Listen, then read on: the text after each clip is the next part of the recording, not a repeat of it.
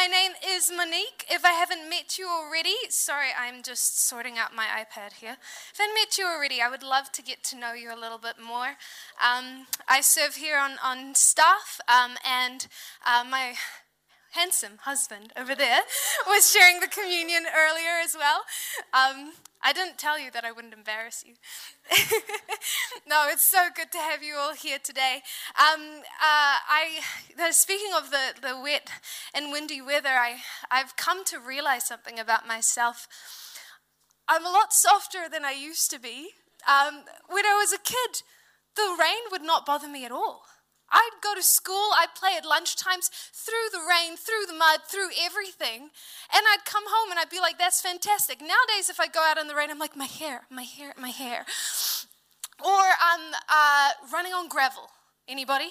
Running on gravel. I used to be able to do that all the time. The soles of my feet would be like toughened leather, and I'd be running along those gravel paths like a little hobbit, just just zooming along for miles. Nowadays, I can't even I can't even walk on it. It's just so painful.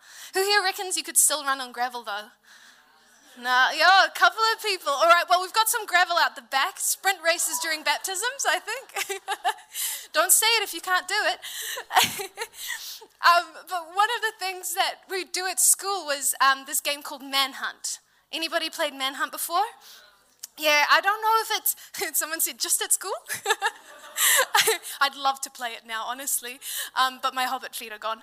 Um, uh, we used to play this game, and I don't know if it's, it's something just that New Zealanders do, do or whatever, but if you haven't heard of this game, um, it's basically like a cross between hide and seek and tag and the Hunger Games, but without the stabbing.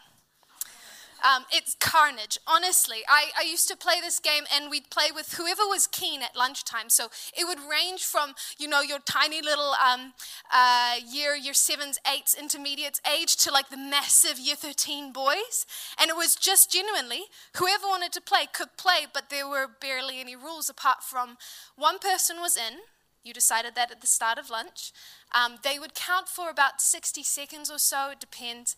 Um, and while they count, everybody runs away. So, of course, the big boys are shoving little kids left and right. They're flying this way and that way. And, um, uh, and then, if the person who's in tags you, then you're in and you have to tag other people as well. And if you tag them, then they're in, so on and so forth until everybody is tagged or the bell rings.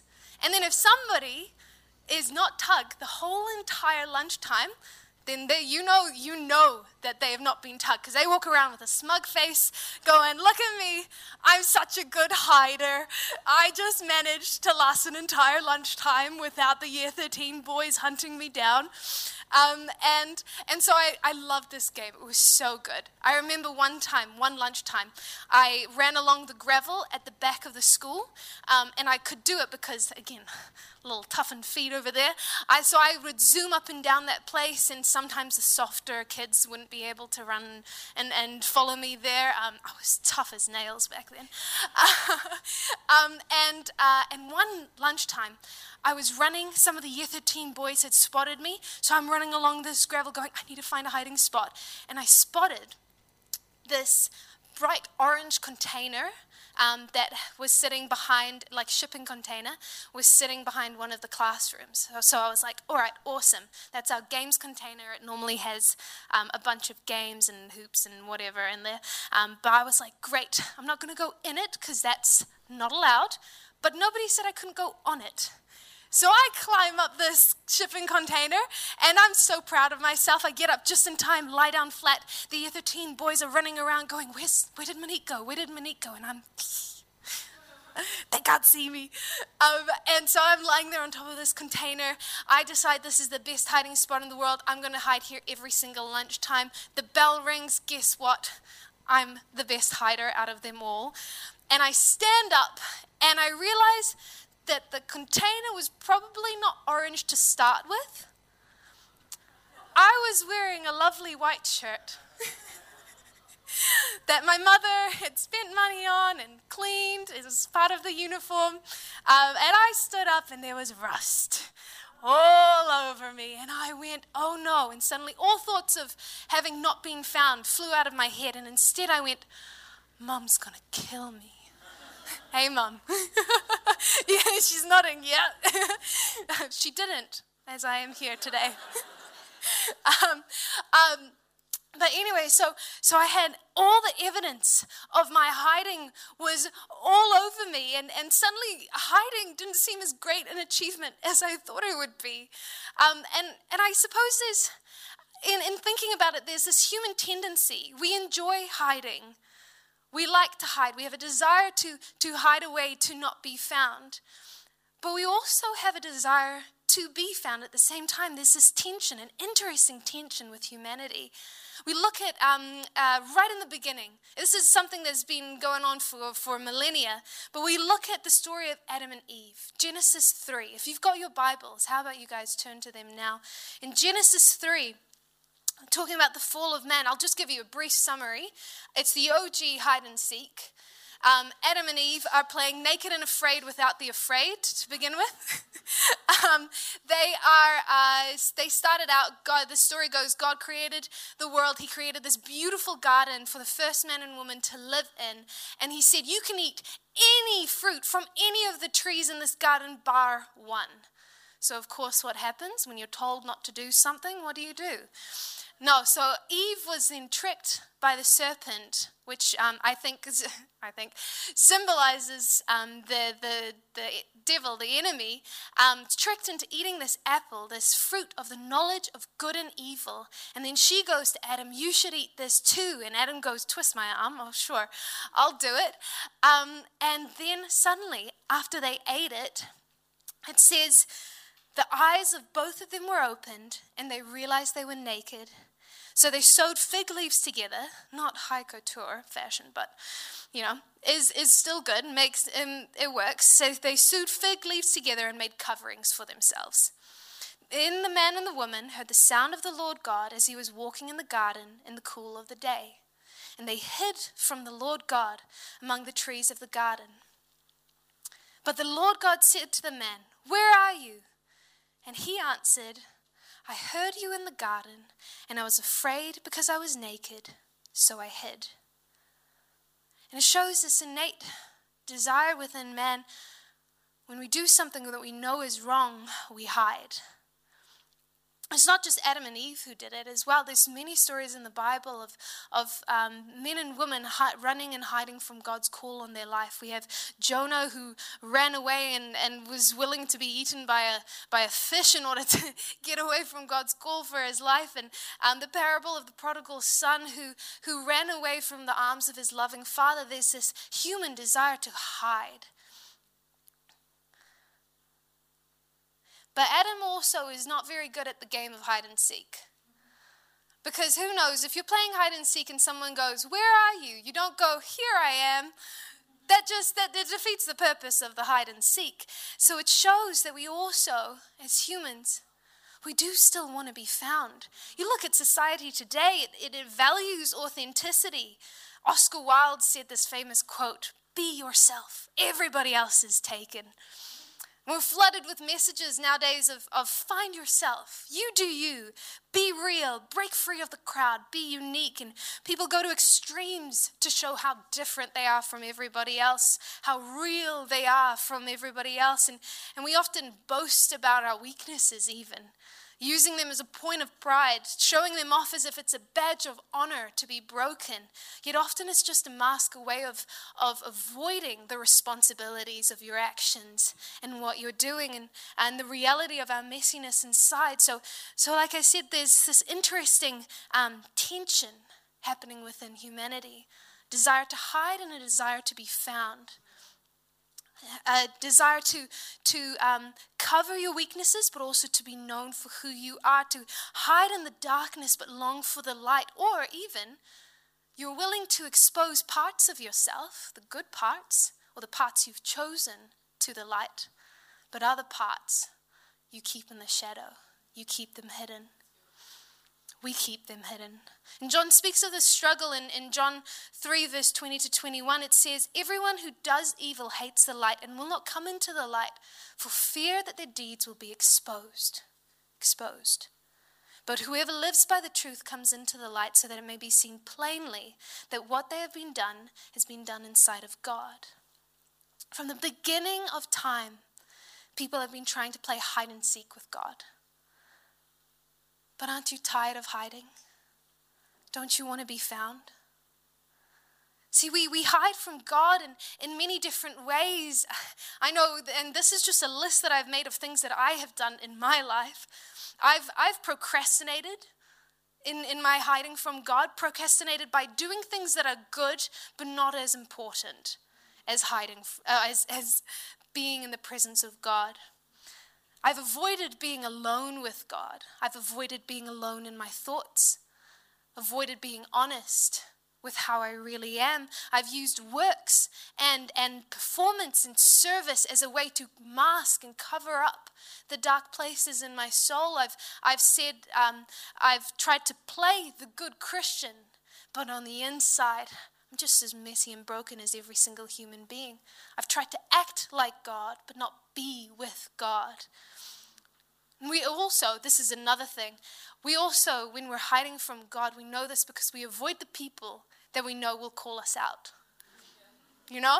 You know that one friend who, if you say to them, if they ask you, How's your day been? and you go, Good, they're like, Really? Huh? if you have that friend, say thank you to them today. They're not right now, I'm busy speaking. Um, there's this cat on my street that I've got a vendetta against. I've got a vendetta against this cat because my husband and I just recently moved into um, a, a, new property, um, and uh, and it was our, it's our first place together. We're so excited. We walk into this place, and we're suddenly hit with like wave of a like a funky smell, and we walk in, and we're like, wow, what what is this? it's, it's smell of love. we walk in and we're like, this is so interesting. I don't know what this is. Um, we thought maybe the previous tenants, they cleaned the carpet. They must have not closed, opened the windows. So maybe it's just musty. It was not musty.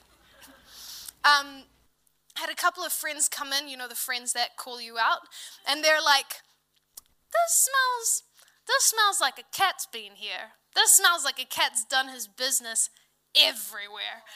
Um, and and I, when I heard that, I was like, oh dear, it's that orange cat on our street. This cat, I tell it, I kid you not, this cat lingers. It lurks. If there's anything that's lurked, I've, I, this cat lurks. And it, it wanders around our property. It sits on the fence and it glares at me with these beady little yellow eyes. And it's, and it's sometimes at nighttime, I, this is not even a lie, at nighttime, Sam can attest to this. It's come up to our door and scratched at it it wants to come back and finish the job. I'm not even kidding. This cat wants to come in and spray its love everywhere. And I, I, as soon as I found, figured out that it was the cat, I was like, this thing, this thing is gone. So we rug doctored the entire place. We cleaned every single carpet. There is one room in our house that we have not managed to get the smell out of.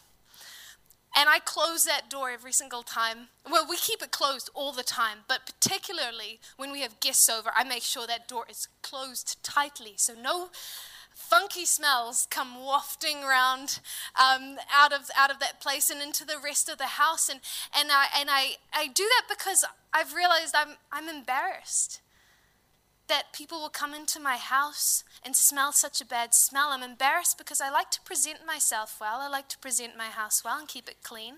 But this this room just won't cooperate with the cleanliness. The cat didn't cooperate.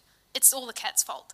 But this room just won't cooperate with this this um, this way that I'm trying to live my life. And, and so when friends come around, I try and keep that closed. I keep that room hidden. But the thing is, just as I keep that door closed in my house, so many of us have a door in our heart that we keep shut for fear of other people finding out, for fear of other people seeing what's really going on in your heart.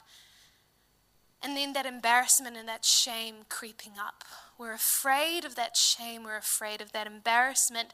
It's a, it's a dirty closet or an attic that we just shove everything in that we don't like, hoping that no one will ever see. Parts of ourselves that we hide from our friends, from the world, from God.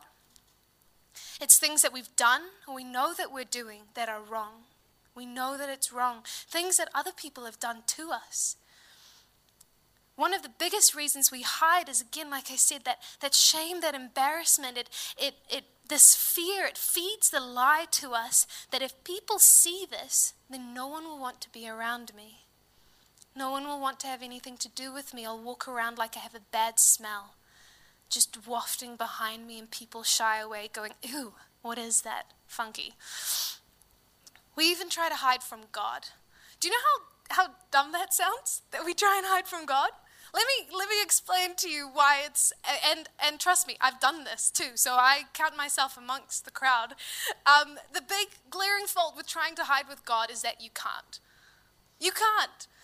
Why do we keep hiding from God as if we don't realize that He's all knowing and ever present? He's always there. He's God. He knows everything.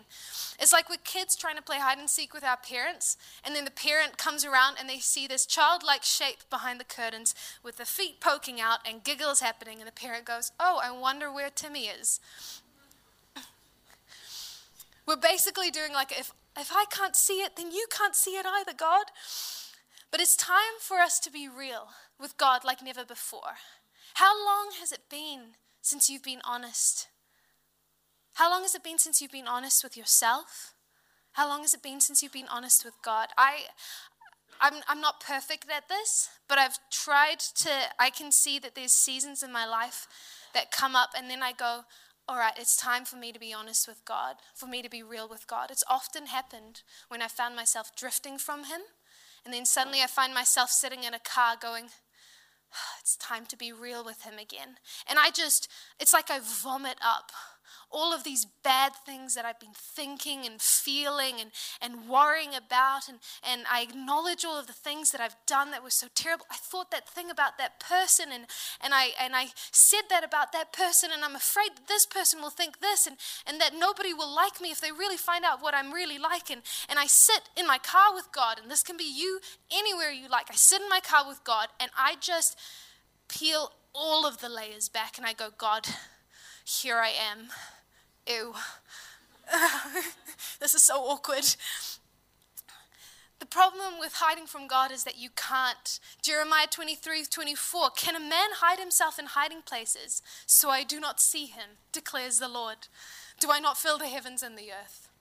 Hebrews 4:13 and there is no creature hidden from his sight but all things are open and laid bare to the eyes of him with whom we have to do. See, there's a, there might be a few reasons why we hide shame and fear and embarrassment. Another reason why we might hide is because of, from God is because of our view of Him. So it's really easy to go, all right, I'm, I'm imperfect. I'm there's things that I've done that are wrong, there's things that are wrong with me. And then you hear that God is perfect and holy, and suddenly in your head jumps this image of, of an angry God, an angry judge on a throne, distant, far away, just casting judgment and going to hell with you. You know, fire and brimstone, there you go. Um, or, or you see a, a disappointed father in your head turning his back on you. If that was really God, no wonder you would want to run from him. No one wants to face the consequences of their sin. But God is not a God of judgment. The Bible says, Jesus said, I did not come into this world to condemn the world, but to save the world. His grace is sufficient for all your weaknesses. He loves you. He sees you. He knows you. He is the loving Father waiting with open arms for you to return home. In fact, Jesus loves you so much that He died for you. Would an angry, judgmental God die for you? Really? Would, would he? I don't know, maybe out of spite. It doesn't fit with my picture of God in my head. No, no, no. God is a God of love. God is a God that embraces you in all of your imperfections. And his only desire, really, is to love you and love you so much and so well that you are transformed into a new creation in Him. You are wiped clean of anything that you have done in the past. Your past is gone and the new is before you. I, I had that, that rust stain on my front, and when I went home to mum, do you know what she did? She didn't yell at me, at least I don't think you did, right? she didn't yell at me. No, no, she said, Oh, Love, like, come here. What did you do? Oh, how did you get this mess on you? Oh, I guess we're going to have to clean this up. Pass me the shirt. Let's put it in the wash and if it if it doesn't clean in the wash, then I'll get you a brand new shirt. That's what God does with you. Oh, if he can't clean it, tell you what, he'll replace it with something better and brighter and cleaner and whiter than anything that you could have ever had before. The Bible says that the old is gone and the new has come. You are a new creation in Him. Jay spoke about that just a few weeks ago. So stop hiding from a God who loves you. There's this guy in the Bible called David. Um, he's pretty famous. He wrote a couple of books, and, and one of them is, um, uh, or I think he just wrote Psalm maybe, but Psalm 139. I think sums us up so beautifully. David says, You have searched me, Lord, and you know me. You know when I sit and when I rise, you perceive my thoughts from afar. You discern my going out and my lying down. You are familiar with all my ways. Before a word is on my tongue, you know it completely. O oh Lord, you hem me in behind and before you lay your hand upon me. Such knowledge is too wonderful for me, too lofty for me to attain. And here's the, the key part again Where can I go from your spirit? says David. Where can I flee from your presence? If I go up to the heavens, you are there. And if I make my bed in the depths, you are there. If I rise on the wings of dawn, and if I settle on the far side of the sea, even there your hand will guide me, and your right hand will hold me fast. Verse 11 If I say, Surely the darkness will hide me, and the light become night around me, even then the darkness will not be dark to you, and the night will shine like day, for the darkness is as light to you. The darkness is as light to him. No matter the darkest places that you've buried those parts of yourself, no matter how far you've gone into the darkness yourself, the darkness is as light to Him. He sees you, He knows you fully already, and all your weakness and all your brokenness, He sees us. Darkness will not stop God from loving you with all His might. Shame will not stop Him from putting a whole new set of clothes on you. Nothing can hide you from His love. So, what do we do in face of all this love? What do we do if we know we cannot hide? Proverbs 21, verse 13, I think, has the key. It says, Whoever conceals their sin does not prosper, but the one who confesses and renounces them finds mercy. Confess and renounce. It's fancy ways of saying, be honest with God and let go of what you're trying to hide. Another phrasing is, is that you hear often in churches is confess and repent. So it generally just means be honest and apologize. Sorry, God. I did this and this and this, and I'm sorry. I know it was wrong. Forgive me, God. I'm not going to do this again. Change me, work in me, help me to be a better person, help me to step into your light. God, I acknowledge that I did this, and I acknowledge that I did this. I'm honest with you before you, and I repent. Repentance essentially just means do a 180. Easier said than done, which is why we've got God to help us, Holy Spirit to help us. But it's time. It's time. Oh, it's so time for us to be honest with God about the broken pieces in us, in the dark pieces. And sometimes, sometimes you think you've confessed everything before God, and then a few months later you realize, oh, heck, there's more stuff. because life accumulates on us, right? We're living in a world of darkness. No wonder darkness sometimes finds little footholds on us. So then it's time to do it every now and then. Take, take moments, schedule times, even if you need to, to be honest and open and raw and real before your Maker. And when you are honest and real before the Lord, then something amazing happens. Instead of hiding from him, he will become your hiding place. Instead of building walls against him, he will become your fortress. Instead of moving into the darkness, He will be as light to you. Instead of marinating in your own shame, He will give you a whole new set of clothes. He will make you a whole new creation. He will lift you up out of the darkness, seat you at His right hand, heavenly places. You have been called to more than just darkness. You have been called to more than just this world that you are living in. You don't have to stay broken anymore. You don't have to stay in the dark anymore.